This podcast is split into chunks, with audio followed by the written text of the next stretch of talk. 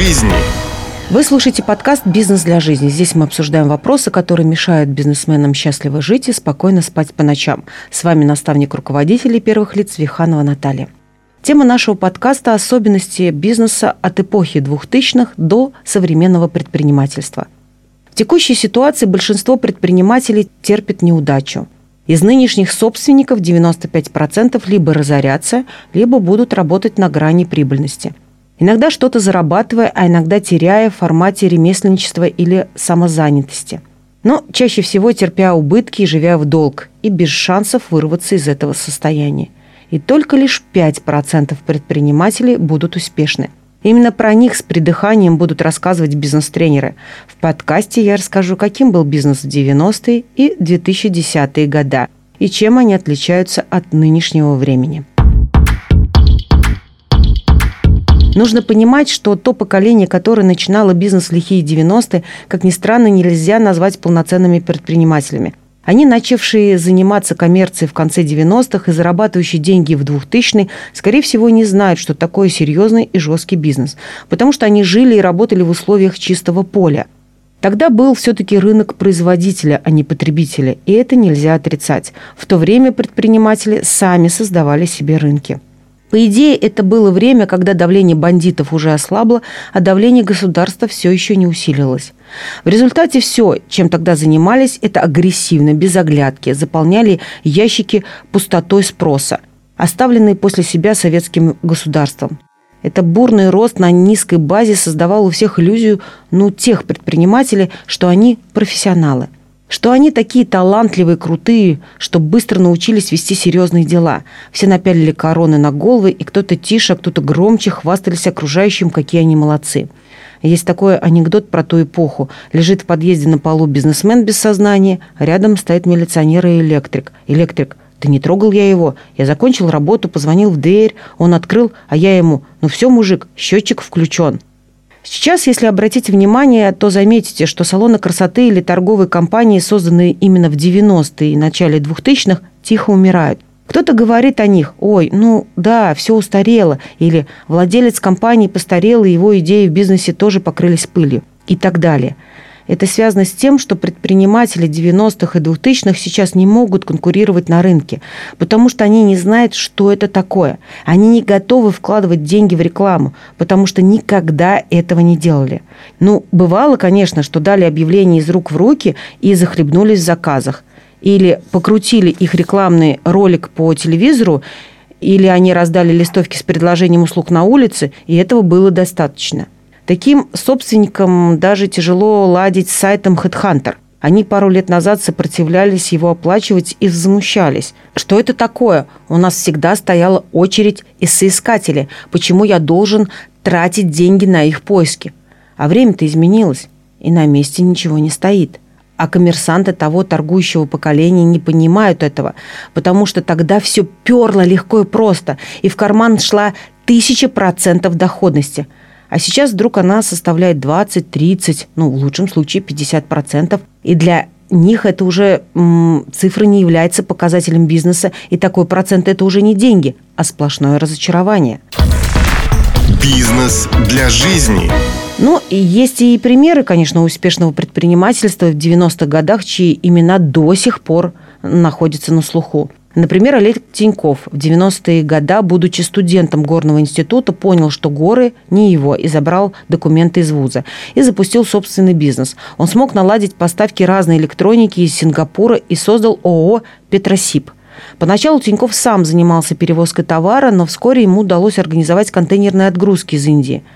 Как только Тиньков заметил ухудшение на рынке оптовых продаж, он решил поменять сферу деятельности – в 1994 году в Санкт-Петербурге он открыл два розничных магазина «Техношок». Затем появилась целая сеть. Дальше Олег Юрьевич, как человек разносторонний, успел открыть пельменный завод, пивоварню и известный банк. А один из его проектов связан с недвижимостью. В нескольких странах он открыл шале, относящийся к классу люкс – В отличие от коммерсантов эпохи 90-х, молодые предприниматели, которые вступили на тропу бизнеса в 2010-2012 годах, оказались в совершенно других условиях. Они попали уже в сильное конкурентное поле, и расти им было куда сложнее. Им достались другие клиенты и другие внешние условия. В отдельных отраслях произошел рост доли успешного бизнеса, прежде всего в отраслях, связанных с предоставлением услуг и в торговле. Благодаря росту конкуренции, который а, отметила 60% опрошенных экспертов, повысилось качество товаров и услуги, расширился спрос на продукцию. Есть такая шутка про конкурентов. Начальник отдела по подбору персонала говорит несостоявшемуся сотруднику после собеседования – к себе на работу мы вас э, ни при каких условиях не возьмем, но будем платить тройной оклад, если вы устроитесь на работу к нашим конкурентам. В качестве успешного предпринимательства, имеющего истоки 2010-2012 э, годов, приведу вам примеры Федора Овчинникова и его «Додо Пиццу». Молодой предприниматель открыл свою первую пиццерию в 2011 году в родном Сыктывкаре, которая располагалась в подвале «Безокон». На сегодняшний день сеть ресторанов с изображением оранжевой птицы покорила не только Россию, но еще 15 стран. У Дадо больше 700 точек, и конкуренты остались далеко за бортом. Бизнес для жизни. Технологии, в том числе и в бизнесе, меняются молниеносно. На них нужно успевать реагировать. Раньше достаточно было получить услугу консультанта, к которому обращались один раз и на всю жизнь. И этого было достаточно, чтобы продажи шли вверх. С таким подходом в бизнесе в, там, в период с 10 по 15 года а, без особых сложностей можно было оказаться на коне. Сейчас этого недостаточно – Почему наставничество наконец-то расцветает, и такие, как я, не остаются без работы, и к которым выстраивается очередь из клиентов? Ответ прост – потому что слишком быстро идут изменения. Нужно успевать перестраиваться под новые веяния в продажах и, конечно же, не забывать о том, что вы управляете командой и ведете ее за собой. В мире не существует каких-то стандартных правил ведения бизнеса типа «прочитала книжку, применила полученные из Талмуда знания, и все получилось». Потому что у каждого вашего сотрудника в коллективе есть свое настроение, свой характер и мотивация. Да и вы тоже не пластиковый солдатик, который действует по инструкции. И у вас тоже есть свои эмоции, всплески, откаты, свои желания захватить мир или работать только в своем регионе. И нужно в этом признаться самому себе. Сейчас в приоритете бешеная динамика, и все движется со скоростью света – если раньше вы могли абсолютно спокойно и со скоростью улитки запускать бизнес в течение полугода или года, то сейчас уже так не получится. В нынешнее время, если вы проворонили запуск бизнеса, то на ваше место немедленно придут другие.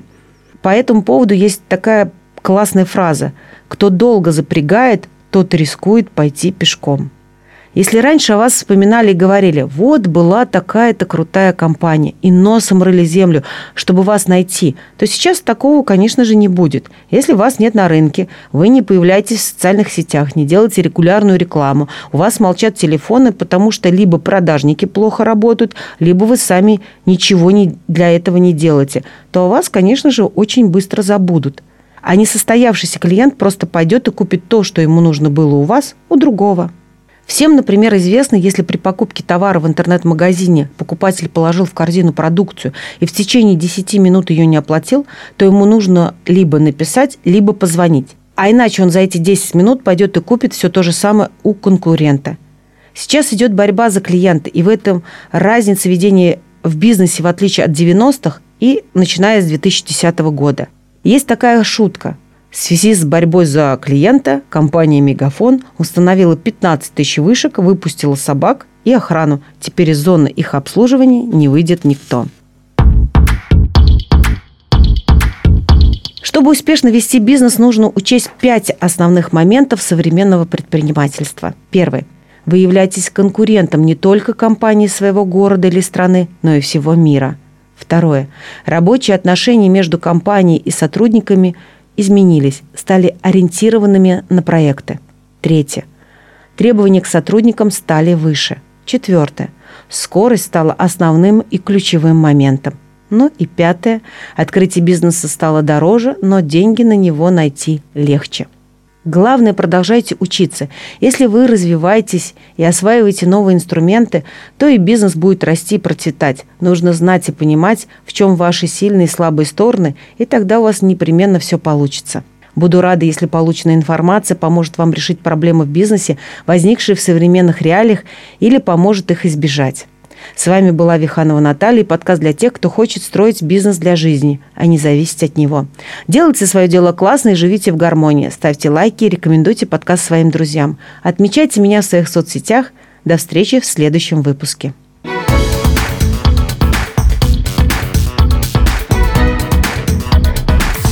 Бизнес для жизни.